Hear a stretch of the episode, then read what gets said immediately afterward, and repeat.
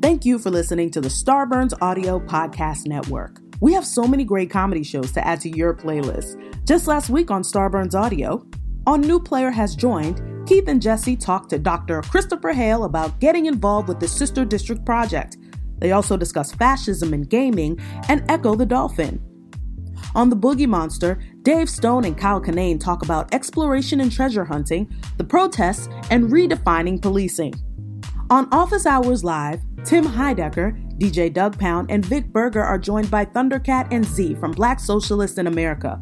Listen to this episode to find out how you can help Office Hours raise funds for the Black Lives Matter Global Fund.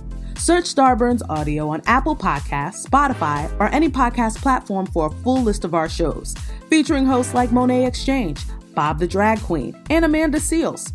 Don't forget to follow us on Instagram and Twitter at Starburns Audio. Enjoy the show, and remember, stay safe, stay healthy, and keep laughing.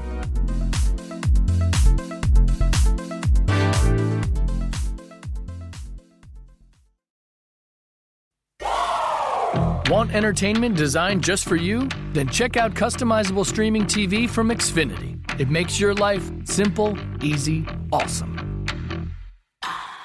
Xfinity gives you customizable streaming TV options. Enjoy the most free shows anywhere on any device, and even access your streaming apps right on your TV with X1. Go to Xfinity.com, call 1 800 Xfinity, or visit a store today to learn more. Restrictions apply. Feral Audio. Dun dun dun dun dun dun dun dun dun dun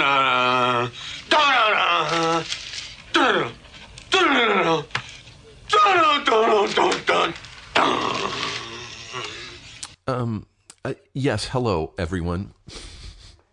It's Steve, and I'm back with another episode of uh my podcast. Uh, how about that? How am I doing? Um, I so far 2016, I've done more podcasts than I did all of last year. Man, New Year's resolutions are great. I'm getting a lot done.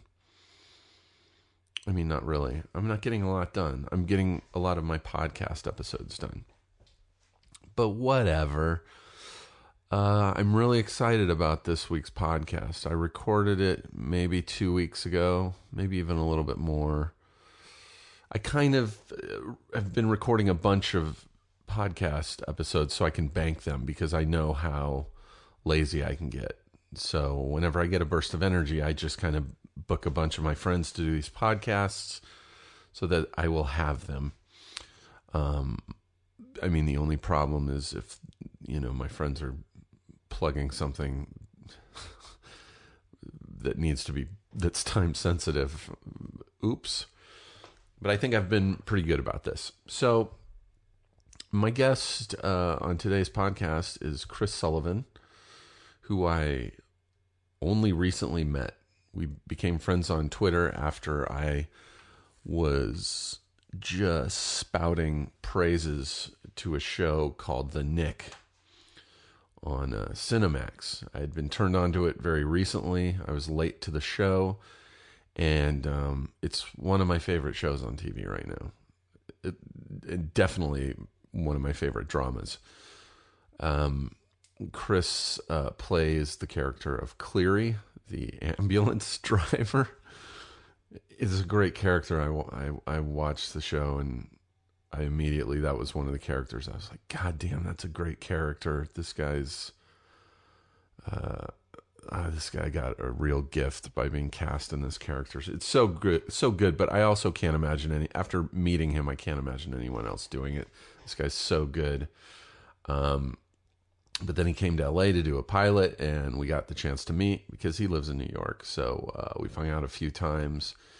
Cool dude. Um, also a, a, musician. He's got an album out uh, with his band called Sully and the Benevolent Folk, which um, you should definitely check out on iTunes. It's really good. It's kind of got a uh, um, Tom Waits feel to it. I think I described it on Twitter as uh, cigar smoking, whiskey drinking music. Really good. Check it out. Um, so and look for look for Chris on Twitter and Instagram. Uh, his uh, username is Sully Acts Up, A C T S Acts Up. I can't. There's certain words that I that get jumbled in my mouth, and and uh, I have a hard time saying them. Sully Acts Up. It sounds like I'm saying acts up. Acts, acts, acts up. Sully acts, acts up. His his Twitter is Sully acts up. oh my god. I'm gonna obsess on this all day now. This is and I'm not even joking. Sully acts acts.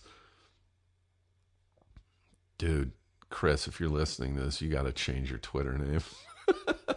Sully acts up. Acts up.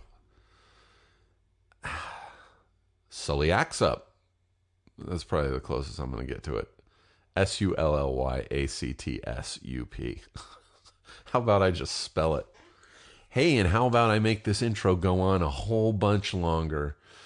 Um, I have no shows coming up to promote, mainly because I don't know when this is coming out. Um, but uh, there will be, after this uh, episode comes out with Chris, there'll be another one in about a week with uh, Andre Vermeulen from uh, the very funny show Angie Tribeca, which you should check out.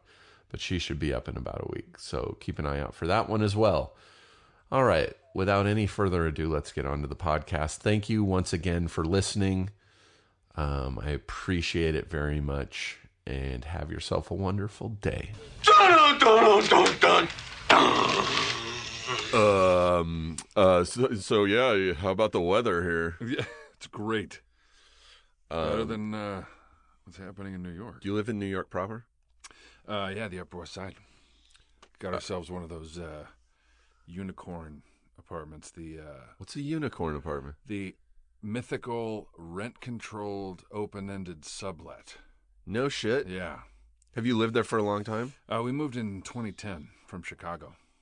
And so you've got a great deal. Yeah, well, uh, my wife and I, we uh, uh, we were getting married, and like four months before we got married, I found out I was going to do a play there, Yeah. and so we were like, "Well, what the fuck are we gonna do now? How I I I, I can't leave. We both should go." Yeah. It all worked out. She ended up getting a good uh, transfer with her job, and so. Yeah. But finding an apartment in New York is Dude, stupid. I know. I lived in New York for six months and in it was nineteen ninety I want to say ninety two or ninety three. It's I I don't remember the date, but I remember it was when Letterman had his last show at NBC. Mm-hmm. So I think it was 92. Um, and uh, I had a girlfriend and we were living together and we are just like, let's go to New York. And we just moved to New York without doing any research. we knew nobody there. We just fucking packed our bags and got on a fucking plane and flew to JFK and we're like, got in a taxi and we're like, I didn't know about Brooklyn or anything, so I'm like, take us to Manhattan. So we go to fucking Manhattan. We're like, uh, well, I guess we got to find a hotel, and so we're staying in a fucking expensive hotel in Manhattan. And we're like, well, it, it's a little expensive, but we won't be here long. We're gonna find an apartment like tomorrow. Right. We'll just So- go get one. And this is before internet. So we would have to wake up in the morning, go get a paper, go to the uh, classifieds and look for apartments for rent. And we'd circle them and then go call them. And every single one you'd call, they'd be like, oh, sorry, we already rented it. Yeah. It's already been rented, already rented. For two weeks, we were in an, an, a hotel in Manhattan for two weeks, just being bled dry of all our money. And then um, one day, uh, we called one of the numbers, and the woman's like, uh, "I have a couple coming to look at this place in an hour. If you can get here before then, it's yours." So we fucking went, and it was East 61st Street between Lexington and Third, just like a place no kids would ever want to live. Like that's like No. It's right around the corner from Bloomingdale's. I picture you guys with like oversized bindles on sticks too. Yeah, might as well have been. We're just like, holy shit!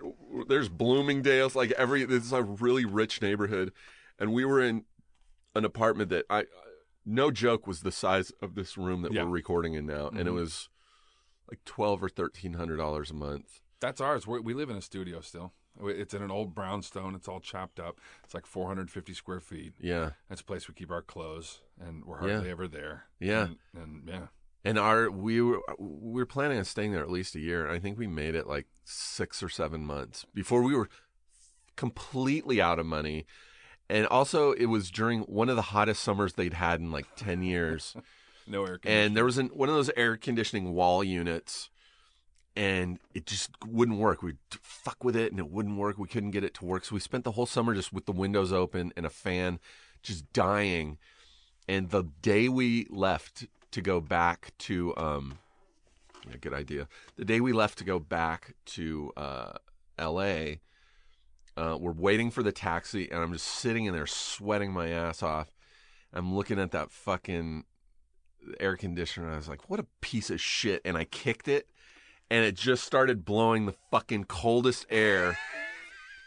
and I was like, yep, that's uh perfect. that that's uh that's my luck. What were you doing? Were you doing stand up? I was I was taking art cla- painting classes at the Art Students League on Uh-huh. uh, West I want to say 57th right next to uh there was a hard hard rock cafe. Uh-huh. It was Yeah, right in there, and I was I was still I was I have a degree in art. I was going to art school, and so I just wanted to go to New York for a year and paint. And Yeah, and you fucking did. it was cool. I got Yeah, to I yeah. hung out in museums and I painted naked girls, and Yeah. Why wouldn't you do that? yeah, it was really fun. Uh, I wish it would have lasted longer though. longer. What was she doing?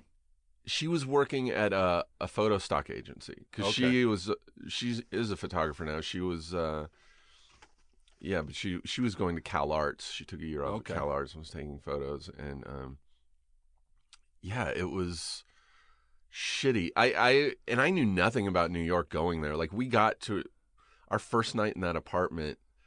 Um, we're trying to sleep, and there the building next to ours caught on fire. Like the brownstone Yeah. next to our building was fucking on fire. And the building's touched. Oh yeah. Yeah. And so there are fucking and we wake up at like two in the morning and there's just fire engines all over the street and and we go outside and we're just like, fuck, what have we done? And and then so that was all night. And then the next the very next night, we're woken up by jackhammers because they're filling in potholes right outside our street. And I was like I, I didn't know anything. I was like 23 years old. I'm like, Yeah. this this is illegal. They can't do that. I'm gonna It's- call somebody. It's the middle of the night. And so I called, like I saw the number on the truck, like the Yeah. transit authority or whatever. And I call and this guy's like, hello? He's like very New York too. He's like, yeah, hello. I'm like, um, yeah, some of your guys are jackhammering right outside our window. And it's Yeah. like three in the morning. He's like, yeah. Exactly. yeah, what's your problem? He's like, I'm like, well, it's late at night. He's like, when the fuck are we supposed to fix these? You know how many potholes there are? And he just hung up on me. You're like going through paperwork. I got a guy on the phone. But I love New York, man. What, you moved there in 2010? Yeah, man, we've been there five years now, and now now I can't hardly sleep when it's quiet. You seem very New York, though. I would have thought you grew up there, but you didn't. I mean, you I've- told me you were born out here. Yeah, I've I've been moving east ever since. I'm I'm Irish, man. The the the, Well, Sullivan. the sun the sun and the and the beach is not a place I hang No, out. no. Yeah. I avoid the sun like the. Yeah. I used to when I was younger would just. I used to surf a lot, and I would just hang, just get sunburned. Yeah. So I'm like terrified now of getting skin cancer. I Yeah. just don't go in the sun anymore. I've already got the pre-cancer. I get it all. Ta- I get it all taken care of, burned off. It's real pain, real pain in the ass. Dude, I did a couple year, uh, uh, like a year ago. I did this whole blue light treatment on my face because my face was so messed up. I played tennis. That was my sport for Uh-huh. for like 13 years. So I was out shit. out in the sun for five or six hours a day Yeah. for a decade. And I would play. Uh, uh, I would use sunscreen and stuff, but of course you miss. And and You miss. You miss stuff. You miss. Okay, so this this area I right miss here, my face. Oh yeah, Right your here. temples. the temples. You put it on your nose, you put it on your eyes, and these two areas right here is where I have all my problems. And so, I would go in like once or twice a year to get uh, the the the problem areas burned, like they burn them out, I don't even know what that is. and it's like they use um, liquid nitrogen and burn, you, just freeze your fucking face. Fuck. And and so it was getting to be such a problem where this this dermatologist was like, you know what we should do is just do a do your whole face, and and they do this thing where you put this cream on your face. The cream only attaches to the cells that are damaged, and then they shine this light, and the light interacts with the cream and burns all all of essentially your entire face. Is it in like a dark room so that they can see like the? It's like an ultraviolet thing where they find the. Kind of, except they don't They care. find like a scorpion. You know, how scorpions show up in ultraviolet lights. Very much like a scorpion finder.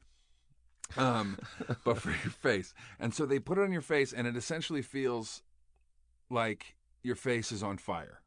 For how long? f- 15 minutes on each on each side, right side and left side. And they give you this little hose jet of air, like cool air to blow on your face. but the move the moving air only makes it worse. What and then and then I had to stay inside for like a week. Literally face like Freddy Krueger. Really, like Yeah. blistered and. and then it all just kind of like sloughs off. And now I have this. Uh, You look like you have great skin. Thanks, man. Yeah. Thanks. It was worth it. Was worth it. But now I don't have to do those those things anymore. Uh, this, of course, my guess is Chris Sullivan, Yeah. um, who I only just met in person last night. Yeah. What At a Largo. night. What a night. Um, that was honestly, I've been going to Largo for like 20 years almost, and that was one of the best shows. I've heard of. I've. I. You know. I went to school out here, and I. I'd heard about Largo. I had albums. I had a, an album by an, an artist named Jude. Uh-huh. Do you remember him? He was a, a singer songwriter. He had a, a, an album that I that uh, that was recorded at Largo. I'd heard of all these comedy podcasts recorded at Largo. yeah. All these famous stories. Tig's show from Largo, and I had never been there Yeah. until last night when you told me. And we saw Larry David do stand up for like the first time in 20, years. And it was really funny. We were both like, uh, while he was talking, like, it sounds like an episode of Seinfeld. He sounds Yeah. so much like Yeah. George Costanza, who was Mhm. based on him, but Yeah. like, like his stand up is just like an right. You could Like an like, opening of a Seinfeld. this should episode. be in a Seinfeld episode. And we were trying to figure out. We were asking because Jeff Garlin was hosting, which came first, the the The the affectation, affectation or the, show, or was it? Yeah. Did Seinfeld have the affectation, and he was writing for him for so long that he took it on, or was it the other way around? they really do sound very similar. and the answer was Bernie Sanders. Yeah, Bernie Sanders came first. he uh, oh, he was so funny. And Bill Burr was great. Bill Burr was great. Bill Burr closed the show, but he was really bummed out. He was like, "Why am I closing? That was amazing." and he went on for a long time. Yeah. Uh, uh, Larry David, Yeah. like He I was he did like, 20, he did 20, 30 minutes. easily thirty Yeah, minutes, easily. Yeah. And then Burr had, and then he did a sit down interview with Jeff, Yeah. and uh, Which was Jeff, Jeff, Jeff going, do my old, fa- do all the favorite bits from the old stuff. Talk about the old west. Yeah. Yeah, Larry David did a whole bit about how he he would have been totally afraid to, you know, because they tie their horses up, cowboys, just to a little post outside the saloon, and he'd be like, he's just Yeah. freaking out about leaving your horse just tied with this little string, and he's like, I could have been a millionaire in the old west because I would have invented horse parking lots where you go in and you put your horses, and uh, you know, it's you know, give me two dollars and I'll watch your horse for the day. and he's like going off and how genius it would have been, and Jeff's like, yeah, they have that. It's called stables. Ended the whole thing. so Mm. fucking funny. Yes, it was 30 minutes. It was 30 minutes about anxiety and regret. Just what you would expect too. It was like an episode of Curb Your Enthusiasm and Seinfeld. Yeah, it was amazing. Um, so yeah, that was fun. Um, and I mean, we we basically became became Twitter friends after I started watching the Knick. yeah. I couldn't. It's it it's quite easily my favorite show in the past Oh, few shit, years. Like, uh, Thank you. and I by the way, I only just started watching I'm only like three seasons into the second season because I don't have Cinemax, Mhm. and so I bought the season pass on iTunes, which Right. just launched like two days ago. Ah, Um, but th- they all dropped at once because the show's already season ended. oh, But okay. Holy shit, dude! That show makes me so glad to live in a time of computers and modern science Right. and medicine. Like, it's shit you don't even think about. It's Right. It's the basic, the basic stuff. 1901. Right. Fucking. New York City. I mean, just shy of using leeches. It's like they're Uh-huh. Right. just beyond that. Still, yeah, breaking out of quackery, taking surgery out of the barber shops. And you pit, play Cleary, the uh, ambulance. Driver. It's not. you- I- I guess when it starts, you're not even a driver because it's like horse and carriage. Right. It was like the original the original ambulance guys were just horsemen.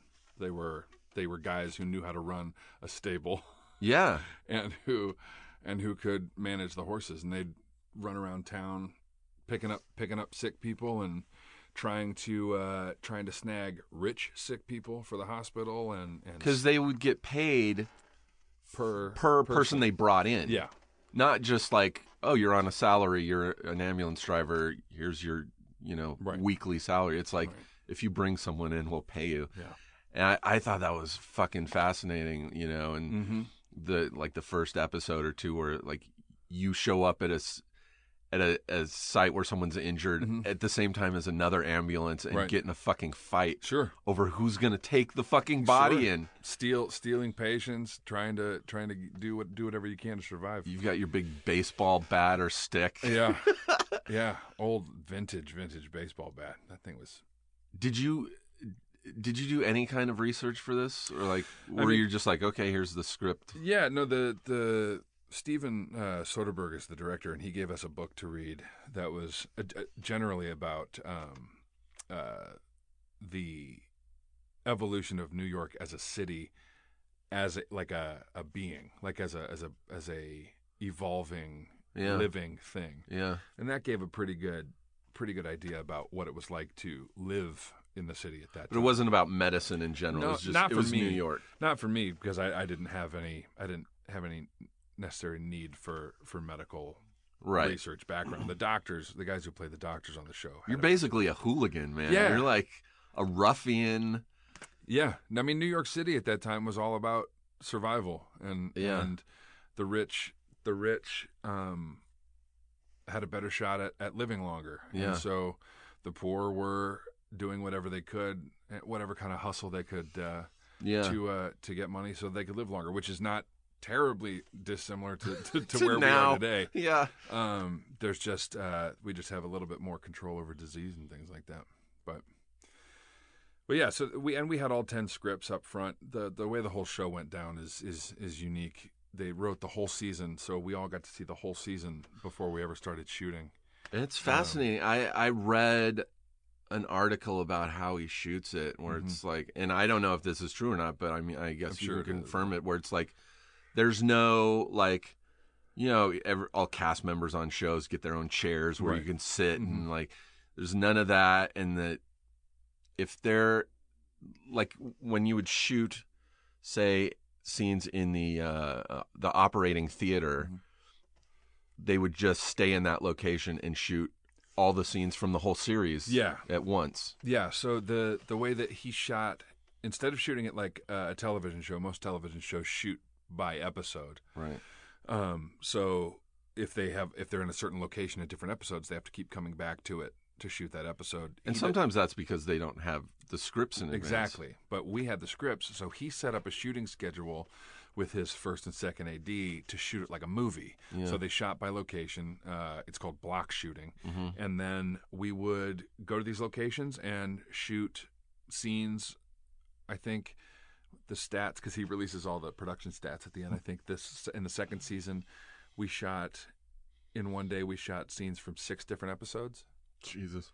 Um, I know I did in, in my apartment in my character's apartment. We would we would do we did all of the scenes in my apartment in two days, which is the majority of of a relationship arc that that happens. That's in- in- crazy. it's but it, it's exhausting, but it's also like oh, I get all my shit out of the way here, and Right. then I have a couple days off of Yeah. work or Yeah. whatever. And he's the only one who can do it really because he he directs, he operates his own camera, and he edits. So he has the story in his head is crystal clear, and he knows exactly what he needs and what he doesn't need, and it just streamlines the whole thing. You know, a, a, a movie of that size, a period movie of that size, which would be a two-hour movie, Yeah. would take two months to shoot. Yeah. Let's say fifty production days Uh huh.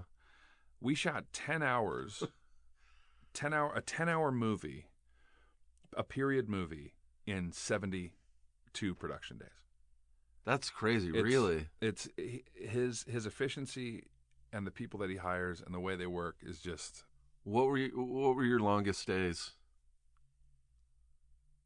i think the longest i was on set for one time was maybe like six seven hours No shit. That's not bad. ask anybody uh, he, he it's even shorter on his movies like people people are in at like 8 a.m and and a lot of days you're done by 4 or 5 p.m Yeah. which for is unheard of in in that industry and and then everyone's out to dinner Yeah. together on, out on location and Steven is sitting at the end of the table eating and talking but in between conversations editing everything he shot that day on his laptop No shit. He edits it on his laptop. on his laptop at dinner Final Cut. yeah it's He fascinates me. he's he's beyond there's nobody who functions like him there's nobody who functions like him He was it a while ago that he was like, "I'm never going to shoot another movie again," and then he went to TV, or the exact the or exact the opposite. No, the exact um, retirement thing is he Yeah. said he was retiring from studio filming. Right. Right. And so he's he's already making he he's in the process of making a movie for um, HBO right now. Yeah. Um, but I think he just I mean I can't speak for for him, but it just sounds like he got tired of that system. It's crazy. I mean, did you see behind behind the candelabra? That was so fucking good, and it was basically a TV movie Yeah. that should have been a studio movie. Yeah. But I, nobody wanted to make it, right? Right. He had to, he fought for that one. Yeah. But that's the thing is that, is that he he is real and and everyone I think everyone is realizing this that if you give an artist complete creative control, they will they will produce something different and they will produce something singular and they will produce something that that like Louis' deal, like Louis C.K.'s yeah. deal, Yep. where uh, is that FX? Yeah. Yeah, where they just said, "All right, this is how much money you get. However, however you want to what you spend it, you spend it." And he goes, "Well, shit. All right, that means I. That means if I want to make the show I want to make, I have to edit it myself, Yeah. direct it, star in it, do all these things, and not take paychecks Right. or whatever, whatever, whatever he ended up doing." Um, and I think Netflix and HBO and Cinemax and Amazon are all starting to so like great. It's realize so exciting. that it's easier for them too. Take the money. We'll wait over here. Let us know when you're done. And it's not like it's not like Cinemax was completely out of out of the uh, um, the interaction. He had he had interaction. He got notes, but he he had final say. Yeah, and the public is who really wins because we're just getting better shows right now. Right. This is the best TV. I used to like hate TV, and Yeah. now I'm like binge watching everything, and it's great that you can get fucking shows all at once. Yeah.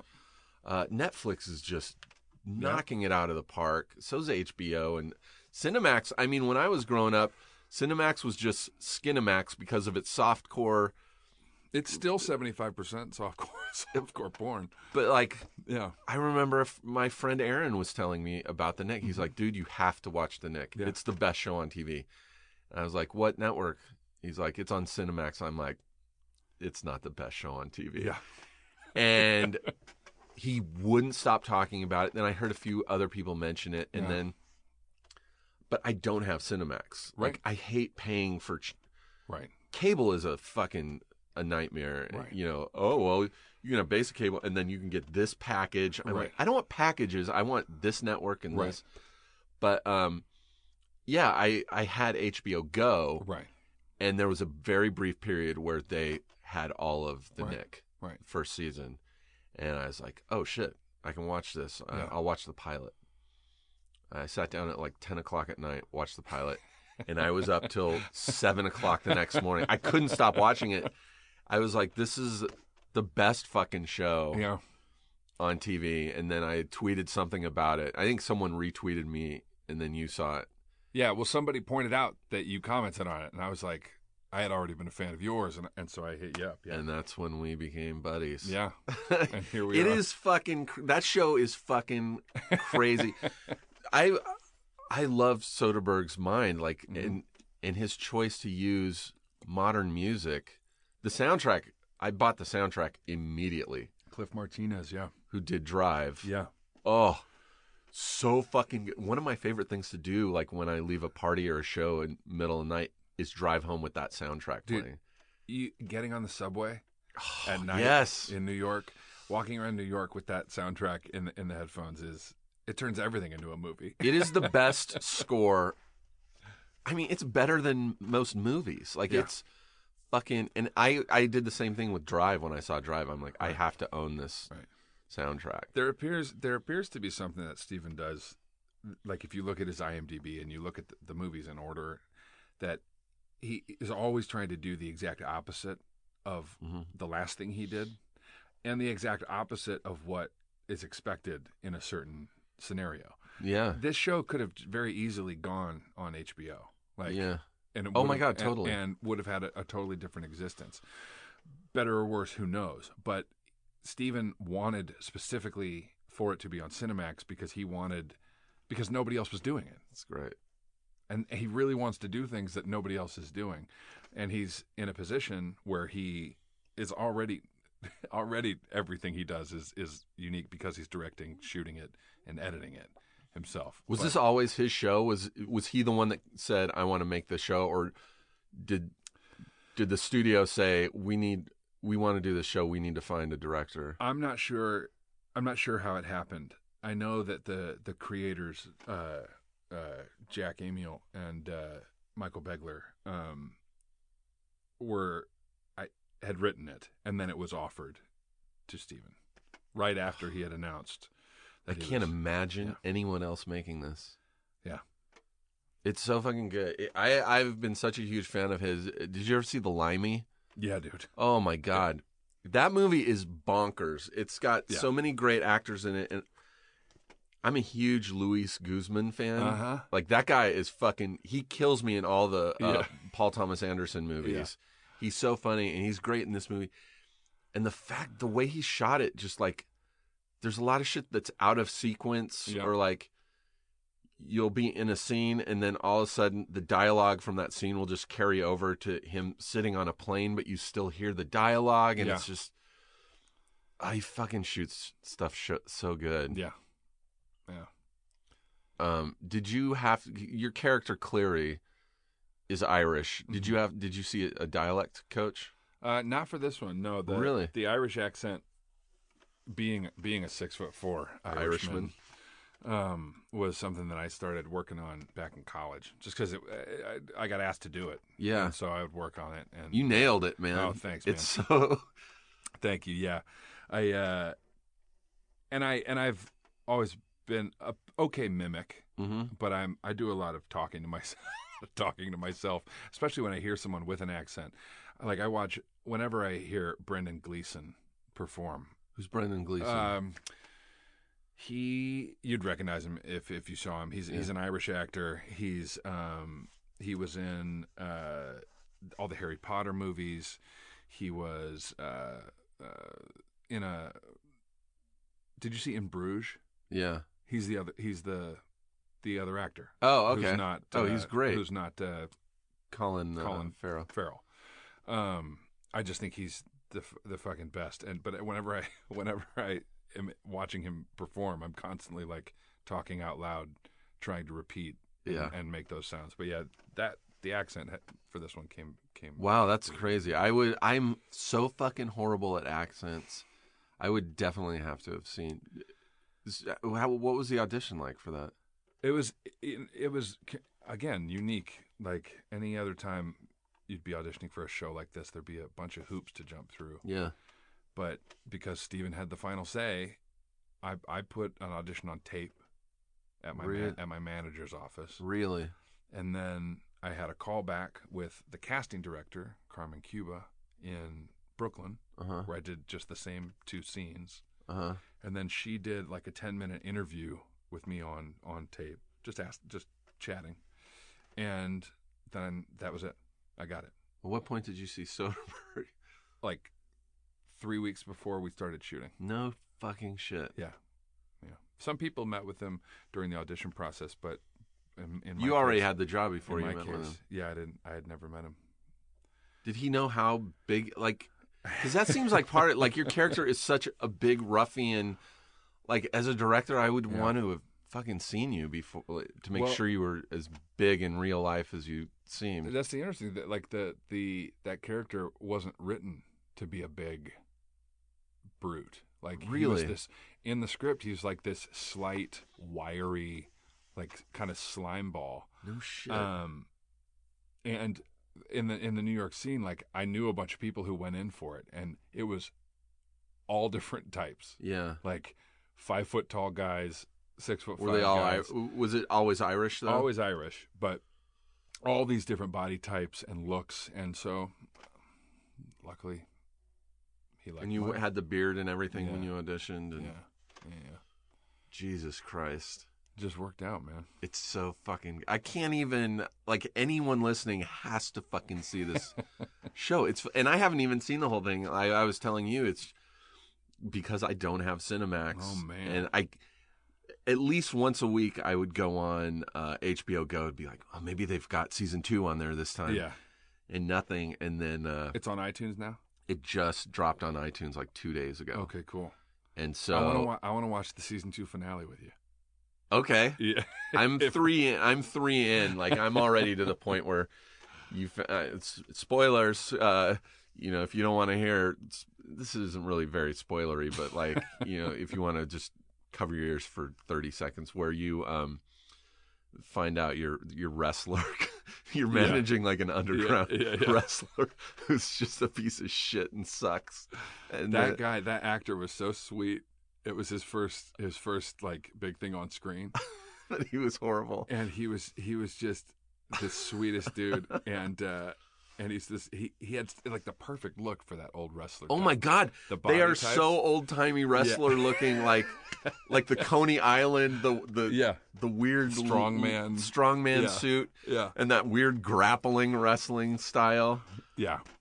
Um, yeah, dude, Cleary, Cleary's a hustler, man. Whatever it takes to make money. But I was like watching this, going, "Why isn't Cleary wrestling? Like this guy's massive."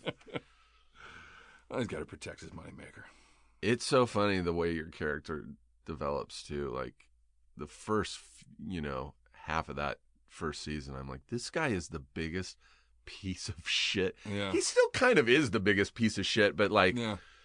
once you uh you team up with the nun, you're like, oh my god, this guy's a little little moral. Yeah, I mean, everybody's a little light and dark, right? That's the whole. That's the whole point of everything is that everybody's got a certain thing, a dark side and a light side, and Yeah. and and I've I've always thought the interesting part about him is that he's completely upfront and honest about who he is. There's no deception. Oh, I know. it's- That's what I love that shit. it's he's just like you don't have to you don't have to guess what he's thinking. You're so fucking rude in What- front of nuns. You like keep dropping f bombs, and you're like, "Oh fuck, sister, what are you?"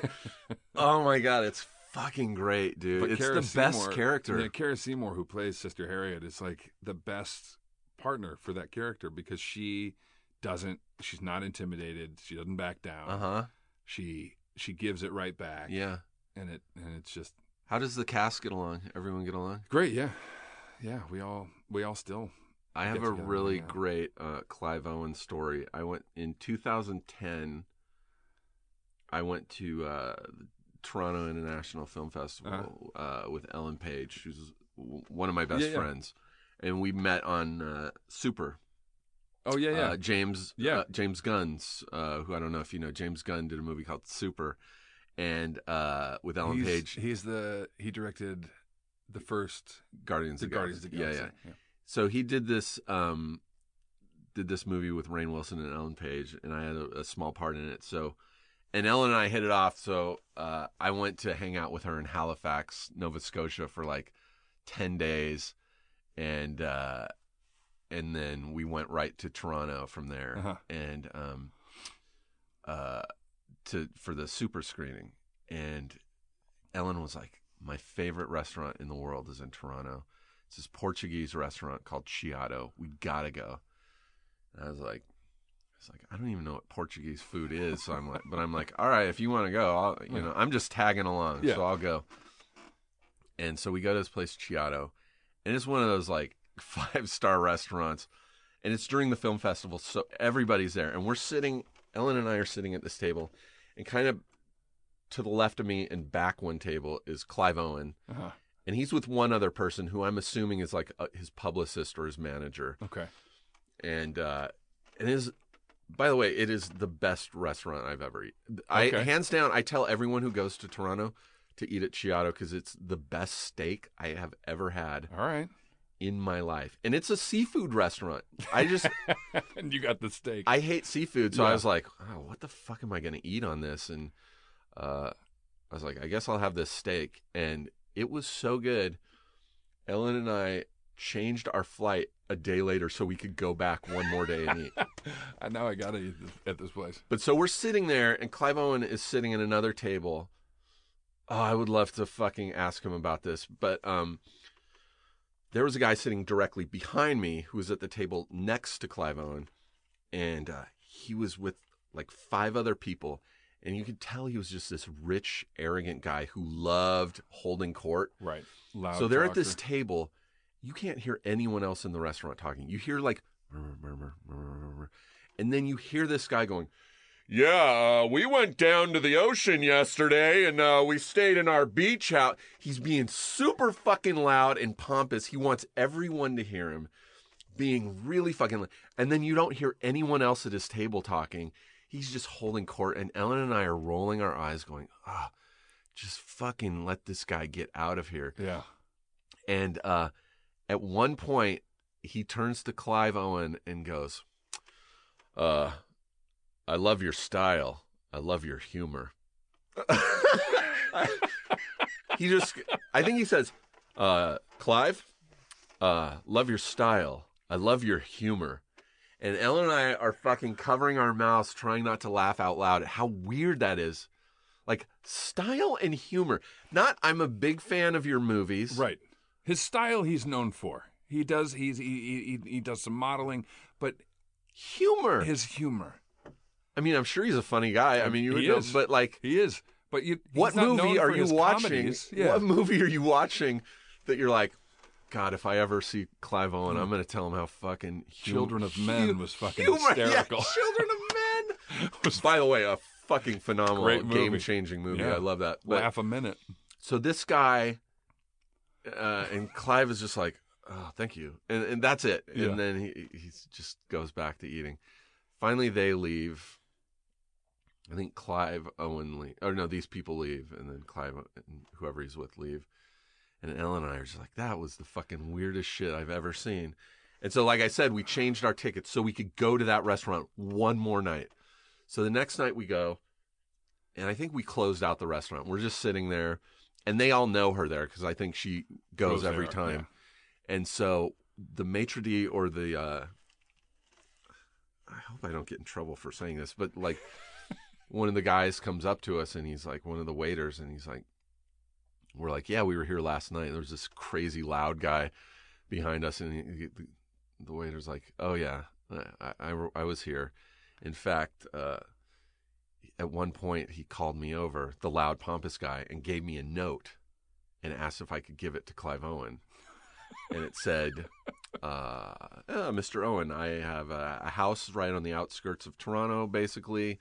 And, um, uh, you know, if you're looking to hang out with some real people and uh, something to the, I don't remember it exactly, Come but if you want to come to our house for like a barbecue or Yeah. and he gave it to this waiter and was like, "Yeah, "Give this to Clive Owen." He didn't give it to him. No. Um, but I, I was like, "Do you still have the the paper? Because if you give it to me, I'll call this guy and tell him I'm Clive's publicist and that Clive wants to come have a barbecue tomorrow night. And so, and then this guy's gonna go through this whole fucking thing of like? He didn't have the note, Ah. but I was like, this guy would have then had this huge party planned and like rolled out the red carpet and had all this food made up, and then Clive just never shows up. Then you should have shown up. oh man. But uh, that would have been too fucked up. But Oh, it was man. so fucking weird. So then, like two years ago, this is like three years later. Uh, Ellen calls me up and she goes, "You are not gonna believe what just happened on Twitter." I go, "What?" And she sends me a screen capture of a tweet from a guy in Toronto and I don't rem- really remember what this guy looks like. He looked like a re- what we would say a Republican, like white hair, Sure. uh, nice suit, Yeah. white guy. Like he looked, you know, Canadian. yeah.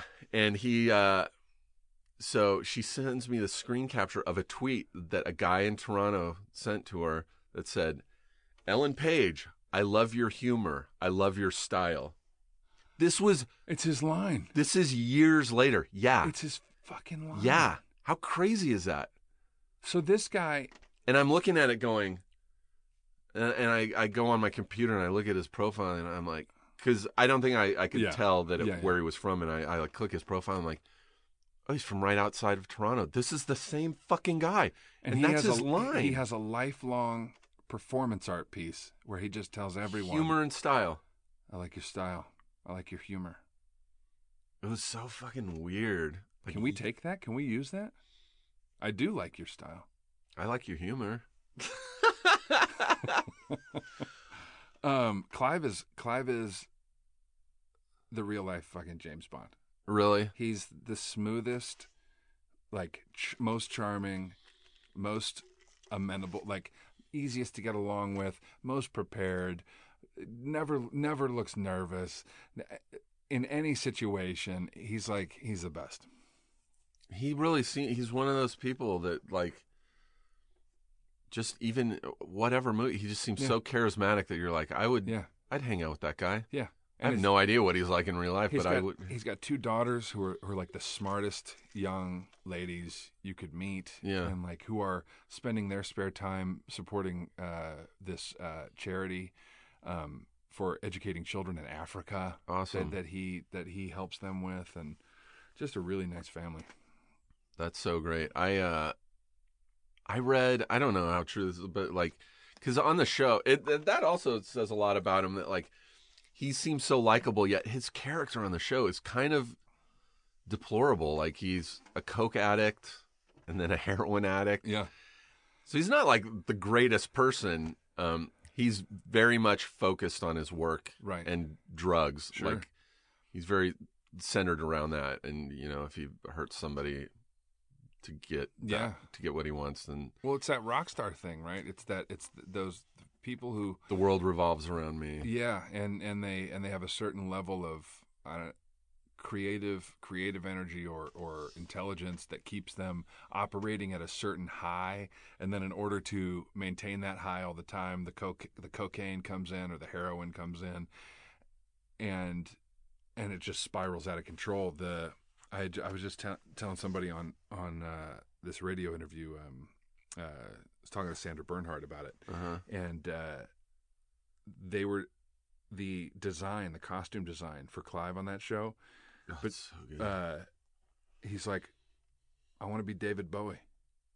He's like, he's the David Bowie of he is, surgeons. yeah. like with the white shoes and the crushed velvet jacket. Oh, it's so cool. and like just kind of spaced out and and a rock star, like literally Yeah. his little mustache and Yeah, yeah, he's a badass. and his hair is kind of like yeah, greasy, perfectly but greasy, but like messed up, but in a cool way. yeah, Ah, he looks so fucking cool in that show. Yeah. Is it true that I read that this will be maybe a little spoilery? So if you want to cover your ears for thirty seconds, like you know, th- the first season ends with him in recovery from cocaine Mm-hmm. Yeah. addiction, and they're they're weaning him off it with heroin, right, and then he be- becomes a heroin Right. addict. right, right, right. I read that he wanted to try heroin Oh, gee. Did you hear about this? but that the studio was like, no, no, no, you I, can't. I have, I did not hear that. I read something somewhere where he was like, he's like for the he's like, I want to know what it's like to do heroin. I I want to try it. I mean, But they were like, there's a couple of over the counter or over the counter things you can take. but they're like, no, we No, refuse no. to let you do that. Yeah. What were they going to go get it for him? So- yeah, like- well, that's the other Yeah, thing is yeah. like, well, now we have to say no because if you OD and die, we can't be like, Yeah. yeah, we told him to do his research. We'll just send a PA out to, to pick, pick up some some heroin. But yeah, all every drug, every cocaine, you know, cocaine, heroin, you know, uh, ecstasy used to be a drug for depression. yeah, Um, like all of these things that that that we were giving people for for the longest time. That's know. really the most fascinating part about that show is the, is watching the medical treatments that they would yeah, like, dude. just fucking My uh, my minor in in college was alcohol and drug studies. I was training to be a dependency counselor. uh huh. And one of the craziest like realizations that I had in that whole program was that there's no drug that you put into your body that does anything to you uh, physically. Uh-huh. Like the, the drug itself, the only thing the drug does is open a door to the part of your brain that already holds that drug Yeah. whether it's dopamine or serotonin Yeah, yeah. or adrenaline or Yeah. whatever it is. Those drugs go into those little rooms that are holding those drugs and just keep the door open longer. Everybody out. Everybody Yeah. out, all the dopamine out, all the serotonin out. Um, and Yeah. so it's it's crazy, which is why we can get addicted to things like skydiving or or sex or whatever it is because it's all of those things go to the little receptors in our brains and just release all those drugs.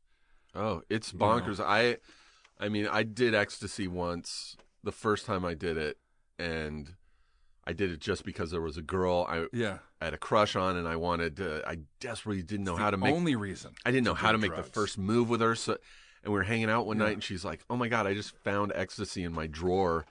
You want to do ecstasy?" And I didn't want to fucking do ecstasy, but I was terrified of it, but I was like, "Yeah, Yes, I do. I was, because I want to make out with you or have sex with you. So I was like, yeah. And so I did it, and it really was probably the best high I've ever had. Like it was Yeah. amazing, but then it was three days after that of because it, like you said, opens that door, Uh-huh. and every ounce of serotonin left Uh huh. just rushed into my Uh-huh. body, and it was great for six hours. And then I had no more serotonin. So Yeah. for three days, I was just crying. I had to go to a Oh, family man. reunion the next day Jesus. and I'm sitting at the dinner table with relatives I haven't seen in 10 years and I just start bawling out of the middle of nowhere at this family reunion. It was fucking horrible. Yeah, and and you do you do it enough times, it just breaks those breaks the doors. Yeah. and, those doors never open again. yes. So I was just like, yeah, I don't think I want to do I this. again. yeah. I get too depressed anyway. I don't need. Did you guys get to make out at least? No, it was really weird because Ah. it was, well, it was so non sexual. It felt Right. great, but totally non sexual. Right. it was like there was like three or four hours where we just sat on our bed with our shirts off rubbing lotion on each other like i was just mushing lotion into her boobs for like three or four hours because it felt fucking amazing Yeah. like boobs feel great to begin with Anyways. when you're on ecstasy with lotion they are like fucking these angelic pillows of like f- like fucking tingling it's like fuck like She's you know, but it was non-sexual I- i was just like this feels like you know when Yeah, a cat sure, is sure. on your chest and it's kneading that's what you're fucking doing you're like kneading dough on i'm like I, her boobs must have been so sore the next day But moisturized. Yeah. But Oh my god, so smooth. Smooth. yeah, I've Um, never done it. I've always it's. it interests me, but I'm glad I did it. You know that once. Yeah. It was. uh Yeah, I do mushrooms like once a year, yeah, that's the only that's the only thing I've ever tried. Um, and I, I don't have a problem with that because it's like it's a natural. Right. Right. I enjoy that. Yeah. I yeah. That's a good one. That's a good one. Um, I I just watched the scene the last episode I watched of the show in season two was the doctor. Uh, what's his name? With the he has an eye problem, Oh, uh, uh, Andre Holland's character. Yeah. Um, and so he he's trying to keep it secret. So he's like pawning off all his surgeries on other surgeons. yeah. and, Dr. Algernon Yeah, and Clive finally is like Edwards. Doctor. is like what what's going on and Yeah. and so he confides in him and he's like there is something we can try um I, I would like you to perform it on me Mhm. this eye surgery basically and um Clive's like okay but we have to do it at night when no one will come in the hospital and catch us and so they're just in this operating room and they do it oh my god it's like something out of clockwork orange where he yeah. like puts this numbing agent in his eye and then he cocaine. Just liquid cocaine. Oh yeah, he put cocaine in his eyeball, and then he he gets a syringe. Dude, this was the hardest thing for me to watch, and I don't know how they fucking shot this. He takes a syringe, and like I don't know how they did this.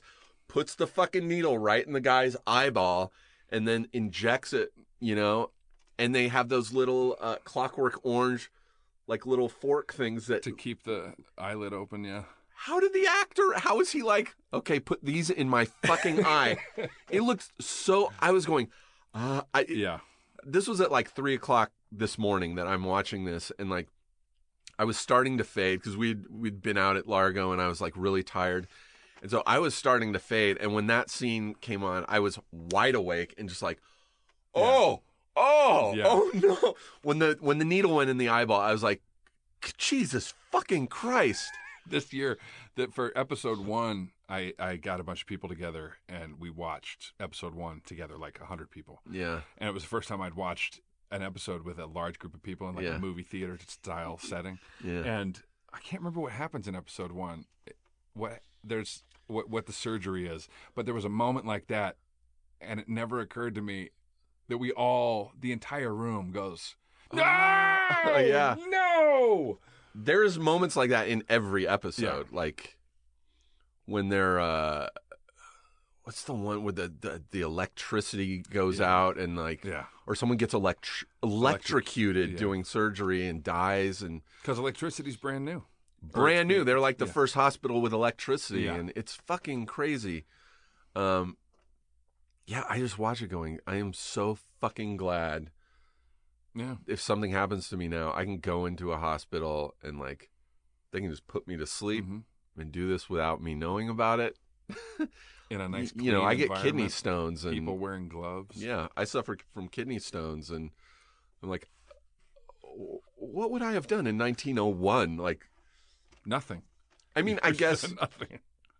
for the most part I pass them on my own anyway, but Yeah. like I have the luxury of going in and getting drugs. Yeah, Um, you know, I guess in 1901 they would would have just given me cocaine. yeah, which would have worked out great for your pain. I don't see. I don't. I mean, I've tried Coke a few times. I don't remember it being like pain numbing though. I think I think in a liquid form, injected into your vein might be a little into your eyeball. might be a little different, um, Oh, or into so your brutal. spinal column as they as they did. But yeah, as we were talking about too, a bunch of the a bunch of your your buddies are in the show too, as as Yeah, Steven is uh, wont to do. With, John. uh, yeah, he likes working with comedians. yeah. I think that started with uh, the informant. hmm Paul F. Tompkins has an album where he talks about his album. I think it's called "Laboring Under Delusions." Labor. I forget what it's called, but it's it's the album where he talks about all the jobs he has, Right. and then it goes into acting, and he talks about doing the informant, Right. and uh, yeah, my friend Tom Papa did that, Mhm. and Tom, you know, got some kind of relationship with Steven out of it because he's been in uh, the Knick. He plays Mhm. the the X-ray salesman Yeah. and um, Behind the candelabra. behind the yeah. candelabra. So that's But yeah, man, I, it's I comedians. Comedians make good dramatic actors. and Ho- John Hodgman, who The honorable. The I would judge. say, hands down, was the creepiest character. dude, he's so good. He's like the the Yeah. running the mental institution, Yeah. and he's Yeah. like, "Oh yeah, we think she's crazy. We think insanity comes from infection, Yeah, and we think the infection is coming from plaque in your wife's teeth, and so they just fucking take all the teeth out of this woman's head." And then they would just start removing organs until Yeah. Until- and if this yeah. doesn't work, we'll remove her liver. What? yeah. Which is why, which is why the lobotomy became a thing. Like, Yeah. oh yeah, look at this. If we just pierce this per- part of the brain, they become docile again. Yeah, they won't act crazy. They just won't act at, all. all, They're going to be yeah. a zombie. And John Hodgman does all of his own uh, mustache acting. Yeah. He's Brings got a own- great. Brings his own mustache. I just love that the style, like the whoever does the wardrobe. Did, did they win any awards for like There were nominations. set design or Um, wardrobe? Or- Ellen it's- Ellen Mirojnick is uh, is the designer, and she does a lot of work with Steven. Did Behind the Candelabra too, and she's just I don't know she's- why that show hasn't won she's the every best. fucking award. you like, know, why wasn't Clive nominated for a Golden Globe? I have no idea. I have no idea. The uh, the you know the only thing I can think is you know there is a lot of there is a lot of legwork that is done um, for those to get nominations. You know, there's a lot of sh- glad handing and a lot of you know shaking hands and going to dinners and and to be honest, and I and I actually prefer this and I respect it. Steven doesn't have time for that shit. Yeah, He doesn't care. he's like he's like he's too busy working on his next thing to, to so be fucking. And by the way, are they going to do a third season? Uh, we don't know yet. We don't know yet. It's up in the air, but it looks like uh, it looks But like. Cinemax probably is like, please do another season. I mean, yeah, yeah. I think it's just a matter of of. I think the first two seasons came so quick and so. Um, I don't want to say easy, but kind of flowed out of all the creators and Steven and things that I think that they really want to make sure that if if if and when if and or when they do a third season that it's it's up to the standards of what we've done so far. How much how much time passes in, in those two seasons? Like what time span? Like a year or Yeah. six months, six months to a year between. Because I noticed it was still 1901 when the second season. Yeah, I think it's only like, I think if I remember, it's like six months between the end of the first season and the beginning of the Jesus second. Christ! And you shoot in New York Yeah, in the win. You were shooting in the winter. Yeah. There were It's crazy because it looks like old in New York. It doesn't look. doesn't it do doesn't take much to, to, to, to get New York back. Yeah, I 100 years. guess. some of those those buildings have been there for hundred years.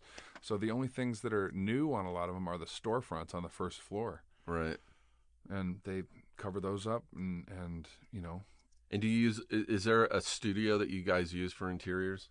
Yeah, there's a there's a studio in Greenpoint, Brooklyn, that uh, on the East River that looks out over all of Manhattan. That's Oh my god! I hope you guys do Oh. a third season. It's man. ugh, it's so fucking good. And I, I also want to talk about yeah, you're a musician. Yeah. You, you have an album which I just downloaded the other night, which is fucking great. yeah. Thanks, man. And I don't throw that around, you know, willy nilly. Well, thanks very much. Uh, I'm always um, a little skeptical because there are a lot of actors who like, yeah, I have a band too, and sure. you're like, uh, yeah. and But- so it's always like that's weird. Even though like looking back on it, I'm like, why is that weird? Like Right. that's the way our brains work. Like I have done, you know, I have a degree in painting. Right. I moved to LA because I was in a band. I wanted to be a musician. Right. Like I, you know, stand up was my first. le- Like You act on TV It's the shows. You do stand up. Th- this is the thing. We are we're artists. We're not actors. We're not comedians. We're not Yeah, painters. We're yeah. not musicians. We're artists. Yeah. We have we have and we've decided to to take a creative path in in our in our lives and. A lot of times, there's there's some weird fucked up shame that comes with calling yourself an artist. yeah, eh, because someone has told you that it sounds weird saying it. Right. Someone has told you that you don't get to call yourself that, and it's like it's a weird th- shame that we have Well, like when I, that surrounds. you know, that. every time we do a new gig, every time you go to guest star on a TV Right. show or do a movie, you have to fill out a shitload of paperwork. Mm-hmm. It's like most people, you get a job at a company, you fill out your paperwork, and that's it. You don't have to do any more paperwork the rest of your life because Right. you have one job. right. This every fucking show you work on, it's new paperwork. Mm-hmm. Yep. So you're used to writing in, you know, on your W W twos or W nines or whatever, like, you know, job title. Right. And uh, there's all, I swear to God, like, 20 years of doing this, I'm still like, uh, do I put actor? Do I Uh. put actor comedian? Do I put writer on this one? Do I? Right. And I, I would love to just write artist, but like that seems so fucking weird to write. Right. Because and, and there's an inherent, you know, negativity that comes along with it. There, there used to be a time where, where an artist was was lauded and held up and and and something that people aspired to, and now there's a weird kind of yeah, the only word is, is shame that that that, that, that that people put on it to where to where they want to know what the fuck you contribute because because you're out. Oh, you're an artist. What do you have? A Vine? Yeah. You have a And- YouTube channel? Yeah, and and and so early on, like I started n- try, trying hard not to identify too closely with being an actor, because then when I wasn't acting, Uh-huh. I would start to feel depressed, bad, like Yeah. uh, uh, uh, unfulfilled because I wasn't acting. I, and if I'm not acting and I call myself an actor, then what's the fucking point? But all of these things that we do, you walk around with a camera. You're pho- you're also an amazing Oh, my camera photographer. goes with me everywhere, yeah. I have I have one as well, and there's something there's something amazing about having a camera. Not only having a camera, but printing out a photo and pu- setting Mm-hmm. it in front of you as an artist and having a tangible thing to look at Yeah. and go, I made that, Yeah. and I think that that's I think it's fucking good. Yeah. It's the, there's a whole weird yeah. I people see me with my camera and they go, "Oh, are you a photographer?" And I'm always like Yes, embarrassed. I'm go, Yeah. uh, uh, it- "It's just a hobby. right. It's just a hobby. Don't don't judge me." No, I'm an artist, and right now the way I'm expressing myself is through photography, and and so the the music thing, the music. I've always loved music. When did you start playing? You play guitar. I play guitar very basically. Uh huh. I'm I'm a, a rhythm guitar player, and I've always wanted to participate in music. Sure. I've always sung. I've always been able to sing along. You have a with- great, with other. great voice, dude. Thanks, man. Like really good. Thank you very much. Yeah. Um, and I got into the artist's way. Did you ever do that? Oh yeah, sure. So I totally did. For anyone who doesn't know, it's this book that was written by a lady named Julia Cameron. That's essentially like a 12 step program Mm-hmm. Yeah. to creative recovery. Yeah. It's a 12 week program, one chapter per week. And you can either do it by yourself or you can do it in a group. And so we did it in a group No shit. back in Chicago. Yeah. And you identify your blocks and you identify all of the people in your past who have said, Don't do this. don't do this. Yeah. It's going to lead to nothing. You're no good. Who who've played who've placed these little seeds of doubt, and they become this inner critic in your head that whenever you do something, Yeah. tries to convince you not to do it. And so music was a huge thing. I'd written half a song a Uh-huh. hundred times and thrown it in the garbage. Yep. Yep. And so I was doing I was doing this exercise. They have this thing called morning pages, where every morning, right when you write. wake up, you write. You Mhm. don't. Doesn't matter what you write. It's That, by the way, is the best advice you could give any anybody. stream of consciousness. Anybody, it's the best. and it becomes it becomes this weird purge of negativity and doubt and all these things that that you wake up with as you Mm-hmm. start a new day. And you put it on the page, and as soon as you write it down, you realize how small it is, how irrelevant it is, Insignificant. insignificant, Yep. and you get to move on with your fucking day. yeah. But one day I'm writing and I'm doing some stream of consciousness stuff, and all of a sudden the lines start rhyming Oh, uh, and and by the time I was done with my three pages, I had this song called "Good Man" that I then picked up the guitar, and in 20 minutes the song was done, yeah. and it was the first song I've I ever wrote, Yeah. and I loved it. Yeah. I loved every part of it. Sure. I had no doubt that it was good. Yeah. It felt good to me. Yeah. And so that kind of led to that little bit of confidence in that one little song. I then bought a ukulele and I'm like, well, how does this thing work? And one morning I'm doing my morning pages and I pick up the ukulele and I just start improvising a song. Yeah. And I think it's the last song on the album actually. I just hit GarageBand, Yeah. hit record and improvised this song. Is that what you hear on the album? Yeah, I think- I think it's- uh, GarageBand. Wow. Yeah, and uh, and it was called "Without You." It's a demo. At the at the Mm-hmm. end of the album, I put four demos from from this process, Right. which I called the ukulele odyssey. Wow, those sound really good. Thanks, man. I had no idea. Um, but what I did was I was like, "Fuck it." If I if I want to write songs, I got to write songs, and so I set out to write a song a day for thirty days. Jesus. Yeah, it was it was fucking. Did you do it? I did. Wow. ended up being 34 days. I stopped at 34. Yeah. I had a couple couple more, but it was it was it was essentially somewhere in me uh, like a football coach going, "Stop fucking around."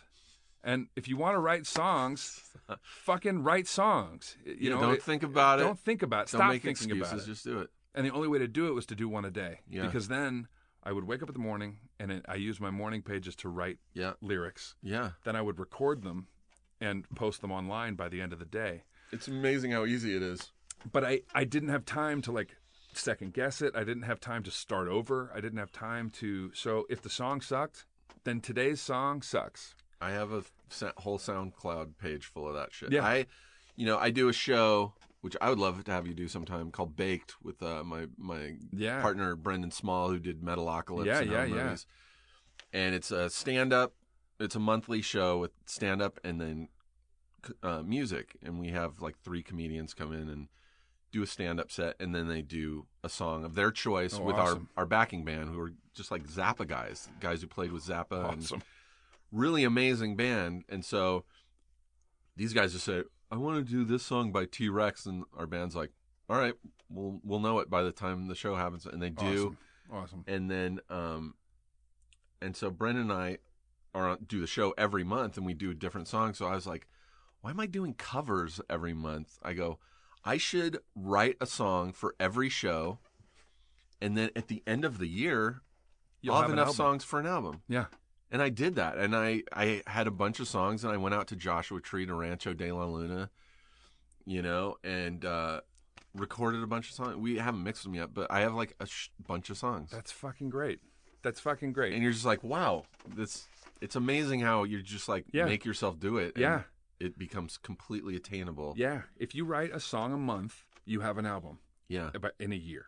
whenever people you know talk to me or like you know some people will ask me questions on facebook or, or twitter and stuff like what advice do you have i'm like just whatever you want to do just do it if you want to make movies just you got an iphone you have a camera just make you can edit in your camera now just One of the It- biggest hits at Sundance was Tangerine. tangerine yeah Shot shot on an completely iphone. iPhone.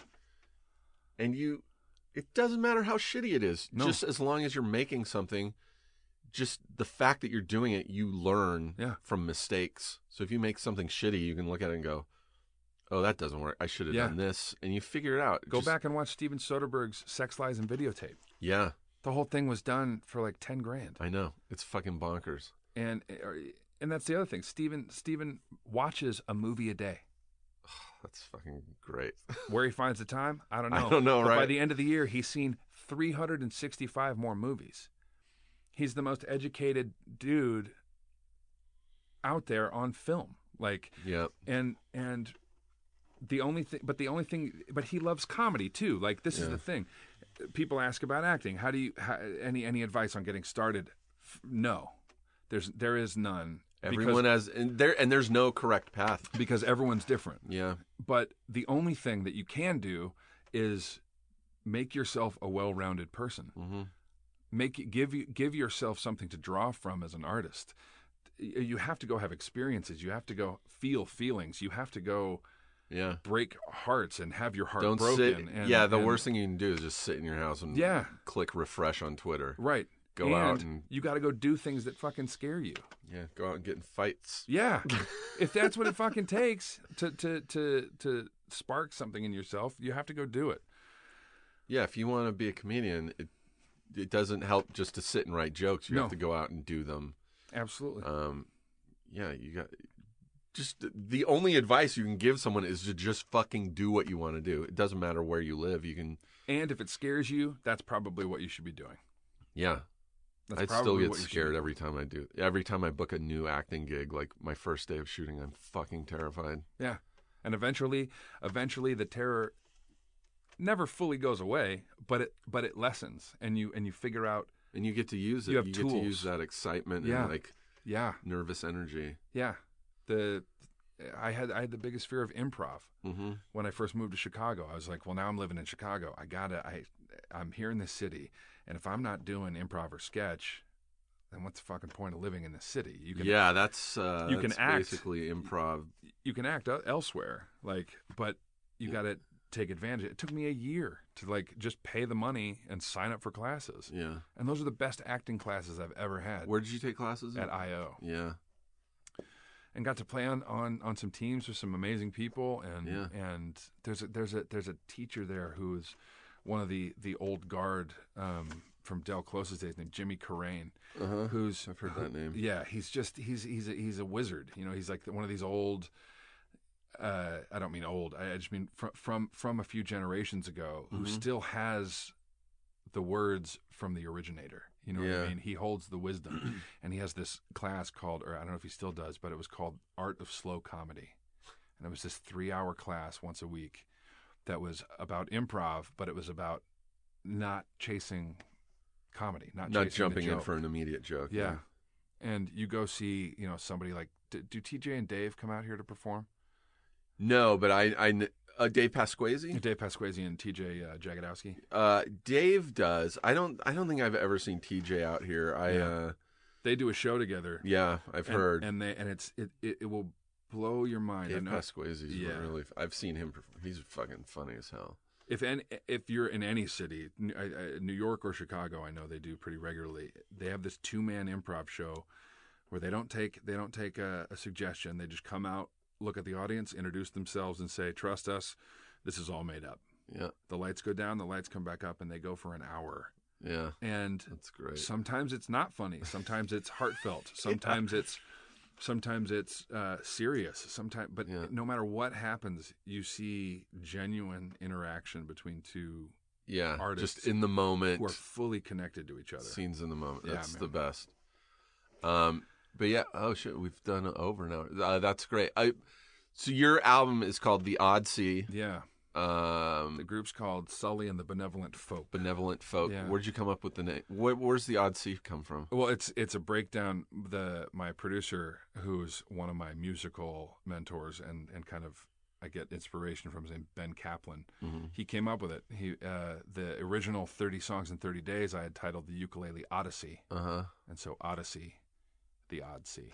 Oh, I like that. Yeah, Uh, yeah, you, I'm. You guys should check it out. It's. I mean, I I tweeted about it yesterday. I get it on The- the- Bandcamp, iTunes. the only wherever. thing I I mean the thing that comes to mind when listening to it is like cigars and whiskey. Like, yeah, man. It's got a very um uh Tom Waitsy feel Yeah. to it. Like really good songs. Thanks, man. Yeah, as I was going through, it was it was uh, you know, trying to come up with inspiration. How do you put a band together? Well, all a lot of my friends are professional musicians who, Yeah. who play on Broadway or who play in other bands or or and so I just asked them all to come together once the songs were done and help me um, orchestrate them. But Ben Kaplan, the producer who played guitar and drums on the record, really helped me bring everyone together. We rehearsed for like two days, and then we recorded for two days, and then sat in in his apartment for like a month it. Mixing it in his apartment. But the whole the whole process was not to be too precious. It was just all right. Let's rehearse these. All right, let's record them. Yeah. Let's not let's not get stuck in like worrying about getting the best recording ever or Yeah. making sure the song's perfect. Let's Yeah. just record these and have fun and and move on. And and so the record is Some of the best albums have been like that. I I love. uh I was never a Springsteen fan. I was never into Springsteen, and then I was at a party one night with, uh God, who was it? Craig Wedren, who uh, does all the music for David Wain's movies, and he did the theme to Stella, and an amazing musician. He was in a band called Shudder to Think, and um, I was like, yeah, I just never got into uh, into Springsteen. He's like, you got to check out Nebraska. Springsteen has an album called Nebraska that he just recorded on a four track in like his kitchen. yeah. I was like, all right. And I downloaded it and I was like, this is one of the greatest things I've Yeah. ever heard. Yeah, it takes me time to get into certain. I'm I was the same with the Rolling Stones. I still have never quite connected. Yeah. The Clash. I I listen to the I listen to the Clash like once a year, Mm-hmm. trying to just double check to make sure, like now's not the time that I'm supposed to be into them. Yeah. But I, I'm the same way. There's a few songs there's a few songs by a lot of artists that I'm I like fucking love. yeah, And then the rest I'm like ah. yeah. for me, and I, I am embarrassed to admit it, the Beatles, like, I totally appreciate and understand how amazing they are. Yeah. But there are fucking certain songs. One instrument I fucking despise is the harpsichord. and it's in a lot of Beatles songs and it fucking makes me want to knock my own teeth out just ding ding ding. Yeah. I'm just like, fuck, why did they use a harpsichord? yeah, I fucking hate it. Even though I have a, uh, they have a song called "Fixing a Hole," Yeah. which uh, is heavy harpsichord, and I'm like, this song still is fucking amazing. Yeah. But there are certain Beatles songs which I fucking go ape shit for. Yeah. Like I know they're fucking great, Mhm. but there are some songs I'm just like, this is just too poppy for me. Or Yeah. what are you gonna do? And that's the interesting. I think there are some Beatles songs that are just ridiculous and a joke. Like I, I like there are a few songs where uh, uh, where I'm like they were in the studio and they were like, put it on the record, they'll buy it. Kind Like of. kind of And like right. joking joking around, like throwing it out there. But all, but again, why is that why is that any less valid than Sure. Let It Be? You It's a what I song, mean? Like, yeah, yeah. Um, all right. Do you have anything you want to plug? Any? uh Uh, yeah, hit me up on Yeah, Twitter, y- your Twitter and Twitter is Instagram. Sully acts up, Yeah, S U L L Y A C T S U P. and that's it's the same on Twitter and Yeah, Instagram. yeah, yeah. Well, and uh, you've been telling me about chili. oh yeah, we're gonna go to. Chili John's right after this and mow down on some amazing chili. And uh, yeah, thanks for doing this. I, I fucking hope we get to work together someday. How, Hey, how awesome would that be? I don't be? know what the uh, what the venue would be, but uh, Yeah, I can't. I can't imagine a, a situation where we'd work Yeah, together because it seems like we we are would both be six foot five. You're six six. Yep. six seven. six six. Um, We'd be auditioning for the same big part. beards. We'd have to. It needs to be two brothers. Yeah, Road trip movie, like a road maybe trip movie. brothers for sure. I, I can see. Brothers. Yeah, Other than that, I don't know how, how we'd ever work together. we'll figure it out. Yeah. All right. Thanks for doing this, Chris. My pleasure. Bye. Feral Audio. Want entertainment designed just for you? Then check out customizable streaming TV from Xfinity. It makes your life simple, easy, awesome.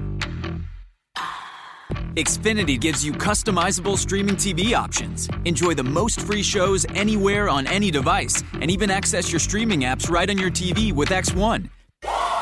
Go to Xfinity.com, call 1 800 Xfinity, or visit a store today to learn more. Restrictions apply.